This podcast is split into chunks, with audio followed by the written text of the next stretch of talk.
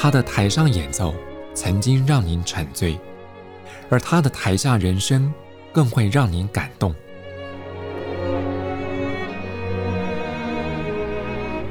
国家交响乐团爱乐实验室 Podcast 名家登场，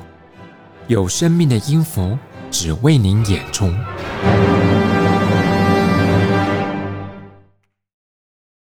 欢迎收听国家交响乐团 Podcast 节目，我是邢子清。在国家交响乐团二零二三、二零二四年度乐季当中，除了精彩的管弦乐节目之外，还有个重头戏，就是室内乐演出。在今天节目当中，我们就邀访到国家交响乐团单簧管副首席赖俊彦，还有第二小提琴首席陈怡如，请两位老师来跟听众朋友介绍这个乐器下半年度即将登场的室乐节目。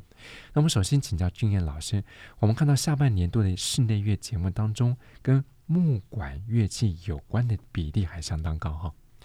对，因为今年的室内乐主题是东欧自然跟那个斯特劳斯，所以呢，我们在选曲的时候尽量会朝这些主题跟方向去找。结果发现，其实诶还蛮多曲目在台湾比较没有这么常演到，可是却非常好听。所以我们就刚好借由这一次的机会，呃呃，把这些比较不常演，但是又非常值得与观众分享的曲目。安排出来，嗯，所以在刚刚我们提到这些呃规划里面，那老师也特别提到有些难得听到，但是却绝对值得让观众朋友们来分享的，有没有哪些特别的例子？其实呃，像目前有很多曲子，其实它都是从其他的乐器去，或是其他的管弦乐作品去改编，比如说像四月二十七号的青春里面有首曲子是巴尔托克。钢琴组曲，它改编成木管重奏的。那另外还有在三月三号的恶作剧之舞里面也有首曲子是迪尔的玩笑，它也是改编成木管重奏加上钢琴。所以啊、呃，我认为其实这种版本非常考验音乐家的实力，因为要从一个非常呃，等于说是从繁到简，从这样大的曲子简化成只有六个人的时候。它其实非常考验每个每个音乐家他的反应，还有互相配合的能力，是不是可以借由只有六个人的状态，但是演奏出具有管弦乐整体效果这样子。嗯嗯嗯嗯。不过我们看到这一整个系列下半年度的有很多是跟东欧有关的作品，好像比例上也有很多是在十九世纪末到二十世纪的。对，因为其实这个时期的东欧作品，他写了非常多，就是民族风，甚至还有一些战地啊、战争，所以其实有一点点像，如果换到现在的，有点像是台湾的台语歌，就是会描写很多呃我们现在的生活和或是我们现在的状况，那只是呃这些作品变成是当时的作曲家在描写当时的生活情况，所以是非常。套一句台湾话，非常接地气的作品，所以为什么我会觉得很好听，就是因为它接地气，它能够快速的引起听众的共鸣。引起我们很多在生活上所所反映到的经验，还有生活上所碰到的一些情况跟情感，都会反映在曲子当中。嗯哼哼，换个角度来看，它等于是这个写情写景也写意，也很写实的表达了在创作当时的一些所经历到的生活遭遇。对，没错。嗯，那除了比例相当高的木管室内乐之外，其实下半年度的室内乐规划里，弦乐。也非常吃重。接下来要请教这个怡如老师，在下半年度我们的室内乐规划里面，有哪些是您特别推荐的弦乐曲目？呃，下半乐季的室内乐节目里面呢，呃，其实我有认真的读了一下，发现呢，其实唯一一场完全是弦乐的。音乐会呢，是在三月二十四号的《情话印象》这首这场室内乐当中。那这场室内乐呢，呃，非常特别呢，是他在选曲上有一个呃非常现代的一个作品。这位作曲家是女性作曲家，来自东欧的保加利亚。那他呃这首曲子呢叫做呃《浮华翅膀的微笑》，那是呃是以这个胡安米罗的画作。呃为发想。那胡安·米罗的画作是一个非常超现实的画作，大家如果有兴趣，也可以去找找看。其实他整个的创作理念呢，其实呃是很贴近儿童的想象世界，所以你在他画作当中会看到非常多很单纯，但是又充满了创意的呃一个感官。所以这个音乐本身呢，呃是。我也是第一次去研究到这首音乐，然后听到这个作品的时候，会觉得令人非常的惊艳。没想到在这个可谓是二十一世纪，这个二零一零年的作品呢，可是可以却是这么的，我觉得算是听觉上就跟视觉上一样，是很年轻、很新鲜，然后但是又。好像似乎可以去感受他内心世界的一个作品，是是是，就像怡如老师讲的，即便是现代创作，但是也有他平易近人的一面。对的，对对。不过这场刚刚怡如老师特别提到，在三月二十四号登场的情话印象音乐会，在下半场的压轴曲目，我相信是很多朋友难得听到的，因为过去我们认识这位作曲家。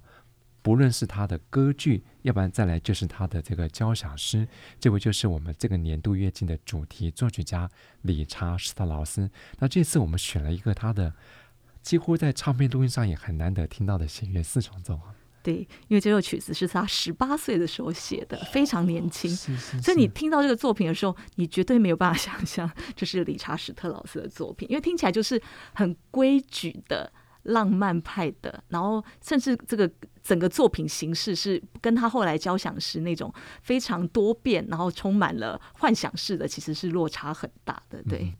那除了怡如老师刚刚提到在三月二十四号这场情话印象音乐会之外，其实，在六月初有一场变形室内乐演出，里面也有理查施特劳斯，他个人可以堪称是他晚年一部原本为大型弦乐编制所做的。变形，不过这次演出的编制又做了另外一种不同的包装啊，是的，因为这首曲子是呃理查施特劳斯他在晚年所作，那是其实本来是写给二十三把弦乐器演奏的乐曲啊，以大呃小一、小二、中提琴、大提琴、贝斯来讲是五五五五三的一个很大的一个编制，那。那这次演出呢，呃，会呃缩小成比较小型的弦乐编制的作品。那这首曲子呢，最特别的是呢，它的动机呢是取材自贝多芬的《英雄交响曲》中第二乐章的送葬进行曲。那在结尾部分呢，可以听到低音提琴啊，以、呃、着这个送葬进行曲的这个音音乐呢来呃前进。那在这个乐谱的结尾，最特别的是呢，理查史特老师他特别注上了“悼念”这两个字。那呢，其实呢，就是其实它的含义就是他他对于希特勒及纳粹德国没落的这样子的一个悼念，对啊。虽然这是一个比较普遍能够接受的解释，但是呢，也可以感觉到理查史特老师对于战争这个事情，让德国的文化这一切都受到庞大的冲击，而他感到很惋惜的这样的一个心情。哇，通过一如老师这样的介绍，我相信这个作品它不只是一个听觉上面的感受。如果朋友们在了解了理查斯特劳斯在下笔当时的心境，还有当时整个欧洲的战争或当时的社会环境甚至历史，我相信朋友们对理查施特劳斯这首弦乐的合奏作品《变形》会有更深入的感动。不过，除了刚刚介绍这两场音乐会之外，其实在这个年度室内乐演出的压轴是在六月二十二号要登场的《沉默的中提琴》。诶，这个标题马上让我们想到，应该是以中提琴为主的音乐会。没错的，啊，这首曲子是以中提琴为主角。啊，充满了主角光环的一场 室内乐的音乐会。因为从曲目的安排上，我们也看到，呃，不管是布拉姆斯给女中音、中提琴和钢琴，或剩下的曲目，其实女呃中提琴是一个非常的重要的角色。那会这样安排原因，其实是其实我们在乐团当中，或者是像我们在教学的时候，其实中提琴在弦乐器当中真的是一个呃相当冷门的乐器，因为大部分呢就会觉得哇，小提琴音高很高，然后拉起来好炫哦这样子，然后大提琴又充满了温暖的音色，然后音域从很很低到很高，又都能够表现，就觉得很棒。可中提琴就是一个会让人家很难去，呃，甚至很难，尤其在乐团当中，你甚至感觉不到中提琴声部存在的这样子的一个乐器。真的，这个中提琴还有各式各样的笑话，真的是一个呃，很很就是在音乐界里面，我们大家都知道中提琴是一个其实很重要，但是又不常被看见的，所以他们这次的这个曲目设计就特别以中提琴为主。那中提琴的声音呢，其实跟人声其实是很接近的，就男生的声音唱到这个低音的哆，嗯、然后到这个高高音的部分，其实是一个很贴近人声的一个乐器。所以这次的作品当中有跟呃女中音的合作，其实就可以感觉到，其实布拉姆斯当初在设计的时候，其实是啊、呃，感觉像是两个歌唱性的。这样好像仿佛都是人声一般的去一起来演唱这样子的一个设计概念，然后这次也不仅是跟人声，也有跟。呃，钢琴、弦乐四重奏也有跟单簧管的这样的合作，相信是很值得期待的一场音乐会。嗯哼哼，尤其这个标题叫“沉默的中提琴”，可是这场音乐会整体的曲目设计一点都不让中提琴沉默，反而让它成了这个舞台上聚光灯的主角，也让朋友们可以见识看看，当中提琴独当一面，或是跟不同的。器乐搭配的时候，它展现出来的绝代风华。不过，我们在下半年度整场看下来，将近十多场的这个室内乐的曲目里面，有些不只是单独木管，有些不只单独弦乐，还有更多是彼此之间的搭配演出。我想请教两位老师啊，木管跟弦乐音色截然不同，在合奏的时候，你们是怎么协调的？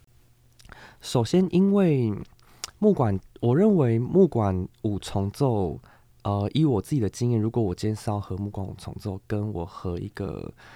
呃单簧管五重奏，就是说单簧管加弦乐四重奏来比较的话，我认为其实在如果说音准跟音色上的协调，我认为其实跟木管五重奏会比较难，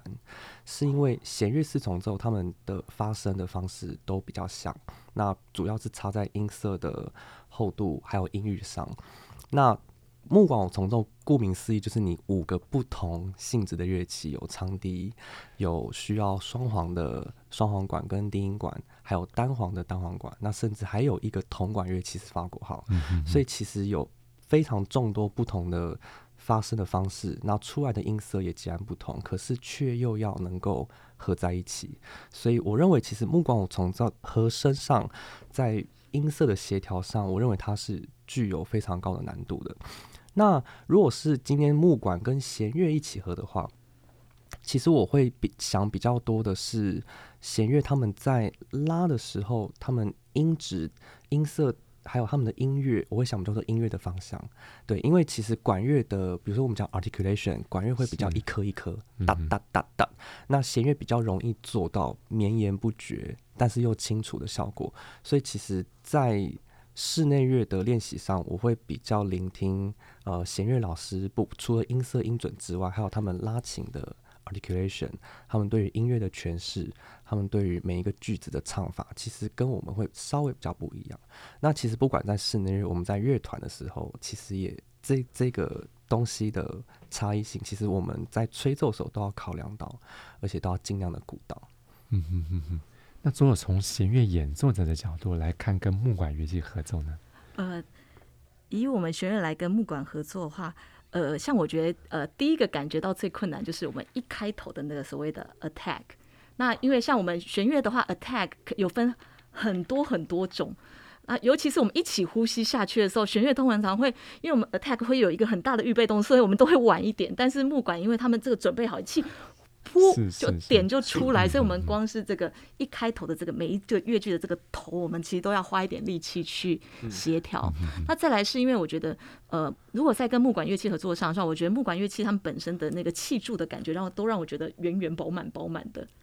我的感觉是弦乐好像都不用换气，可以一直拉一直拉。没错，那因为他们很，我觉得他们的音色是那个圆润度很高，所以像我们在做一些有时候呃遇到我们有时候我们在做一些比较。呃，so tasto 就是比较靠桥奏，或是一些我们比较，我们故意要做一些某些音色的时候，为了不要跟木管乐器有太过不融合的感觉，其实我们也都要蛮去听他们的音色去做协调。那刚刚俊彦老师也提到这个呼吸，他觉得我们不用呼吸，对不对？可是相对于，譬如说我们在一个句子，比如说我要我们要进到一个 forte 的时候，那因为我们弦乐虽然不呼吸，但我们要换弓，所以我们在有时候在换弓要进到 forte 的时候，我们就是。那个衔接度就不像管乐的，他就一口气一折气这样子渐强到最底，所以我们有时候在那个要进到最强的那个地方的时候，反而我们会有一个速度上、跟音量上、跟想法上的一个落差，所以在那个地方其实就常常都要再去感受，再去协调，这样对，所以我觉得这个地方也是蛮特别的。嗯，其实作曲家在写这些，不论是哪种编制，或者说我们刚刚聊到说木管搭配弦乐合奏演出，歌唱性是绝对必要的。所以，但是两种乐器的音色不同，那在这一方面，你们是又怎么去协调搭配呢？好，其实呃，如果根据我自己的练习过的经验，其实。我认为音色的呈现是跟音乐有相关的，所以其实呃，因为你今天要呈现不同不同的句型、不同的曲风，它呈现出来的音色都会不一样。所以其实我都会先跟我的呃那个室内乐的伙伴们一起讨论说，诶，这一句我们的音乐要走到哪一颗音？我们的音乐的走向要怎么走？那因为其实。不，我我自己的经验是，弦乐拉大声、小声，跟管乐吹大声、小声，音准上也会不一样，音色上的气的张力或他们弓的速度都会不一样。所以其实我我会先跟他们讨论说，诶、欸，这一句我们的音乐要怎么呈现？我们的句子走到哪一颗音，然后再收。那这个练习的同时，其实我们就会让彼此的音色慢慢的去接近。对，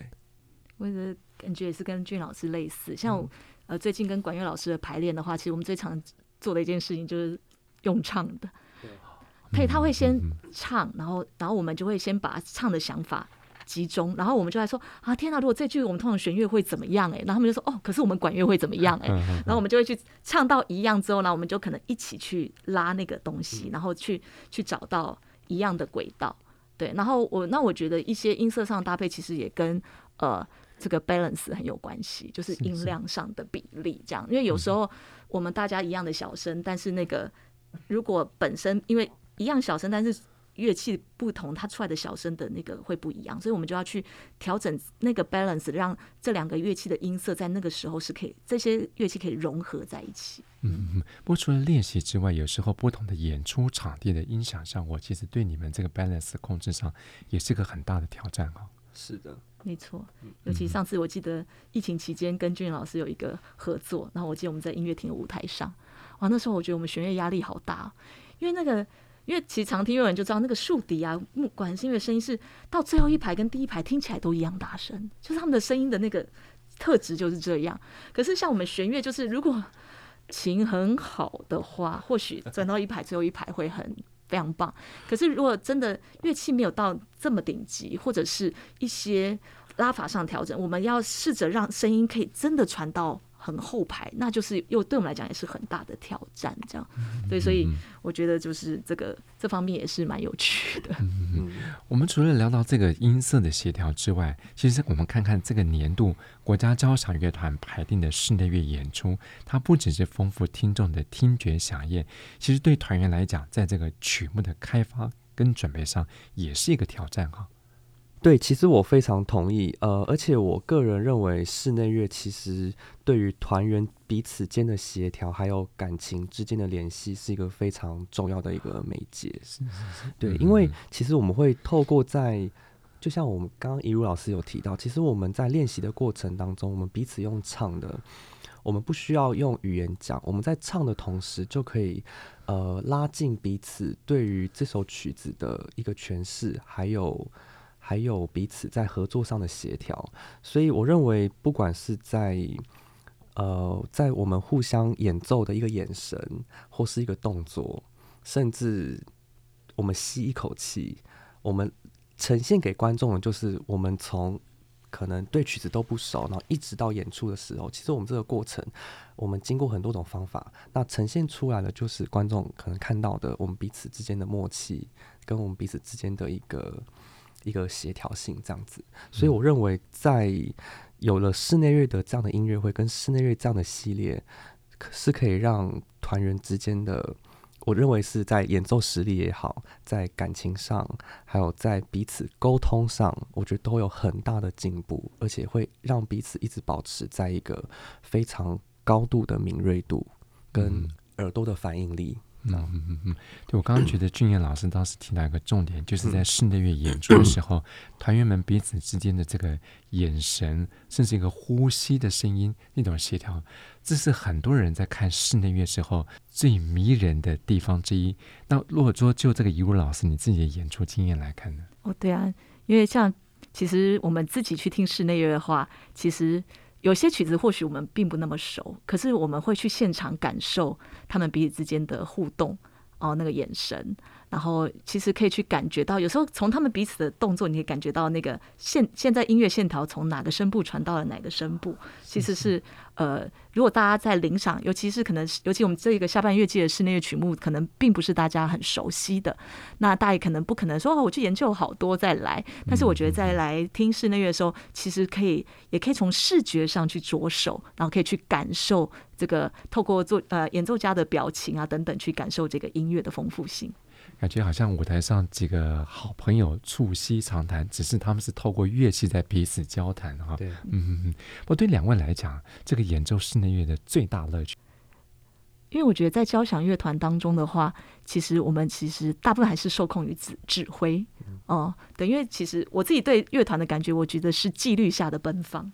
哦、就是指挥给你一个很大的大方向的，就是一个大，因为这么多人要一起前进，他必须要有一个纪律。可能就是所谓的节拍，或者是呃指挥给的一个框框，所以我们就算我们都有个人的特质，但我们也只能在这个框框下去表现。那在室内乐的时候，我觉得很就是每个人都可以好好的去表达，其实我们对这个音乐的想法。有时候真的认真的话，可能一首曲子像。这个我们在想说，那到底一场一组室内乐到底要排练多少次？有时候甚至这不是多少次的问题，是如果大家真的要细练或者很多的去沟通，其实真的也必须像我们像我们我们有些组合是，他可能即使没有演出，他也会约要练习的，因为他觉得这是一个默契的养成。那所以我觉得这个，所以对我来讲，我觉得拉室内最大的乐趣就是，我从一个有一点像是听命的。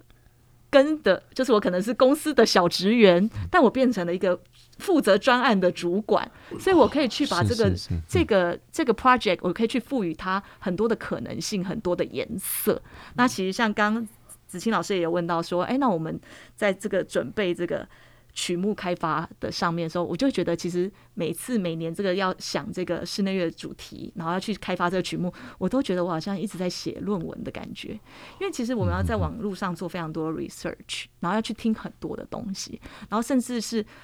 很多东西是自己念书的时候都没有学过的。你就是你看到一个，你就会再去找一个；看到一个，再去找另外一个。然后所以我想，在在今年度的室内乐能够有如此丰富的。曲目的深度跟内涵，我觉得那也是就是所有的团员老师们一起激荡的一个非常美丽的成果。其实我觉得怡如老师刚提到个非常好的东西，就是有呃，刚刚那个慈心老师有提到，其实这个就是一个自我充实一个很重要的部分。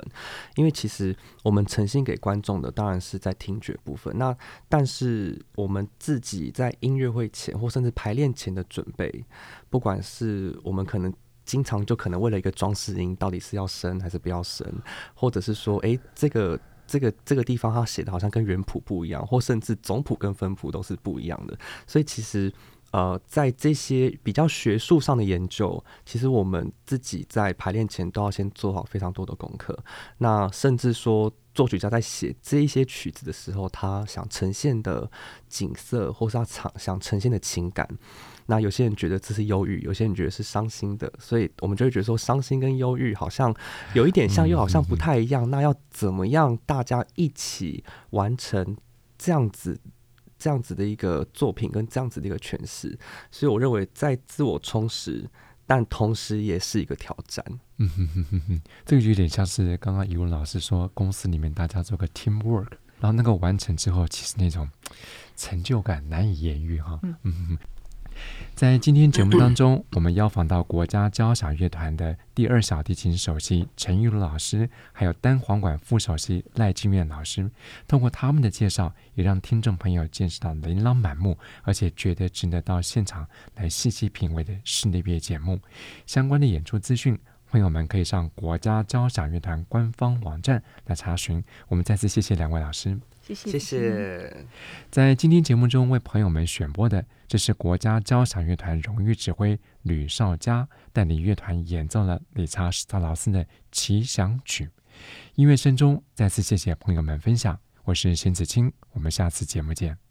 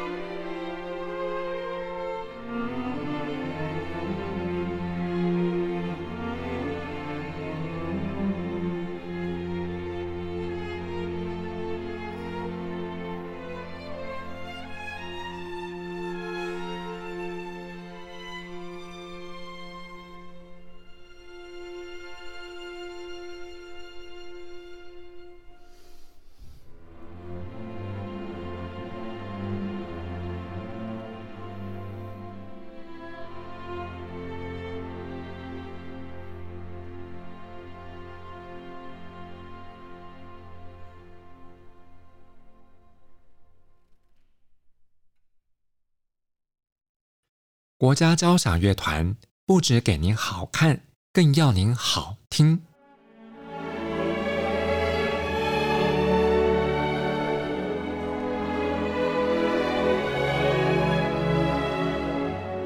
国家交响乐团独家精彩实况，原创 Podcast 节目，舒缓音乐，友善贴心，诚意十足。爱乐实验室 App。温馨登场，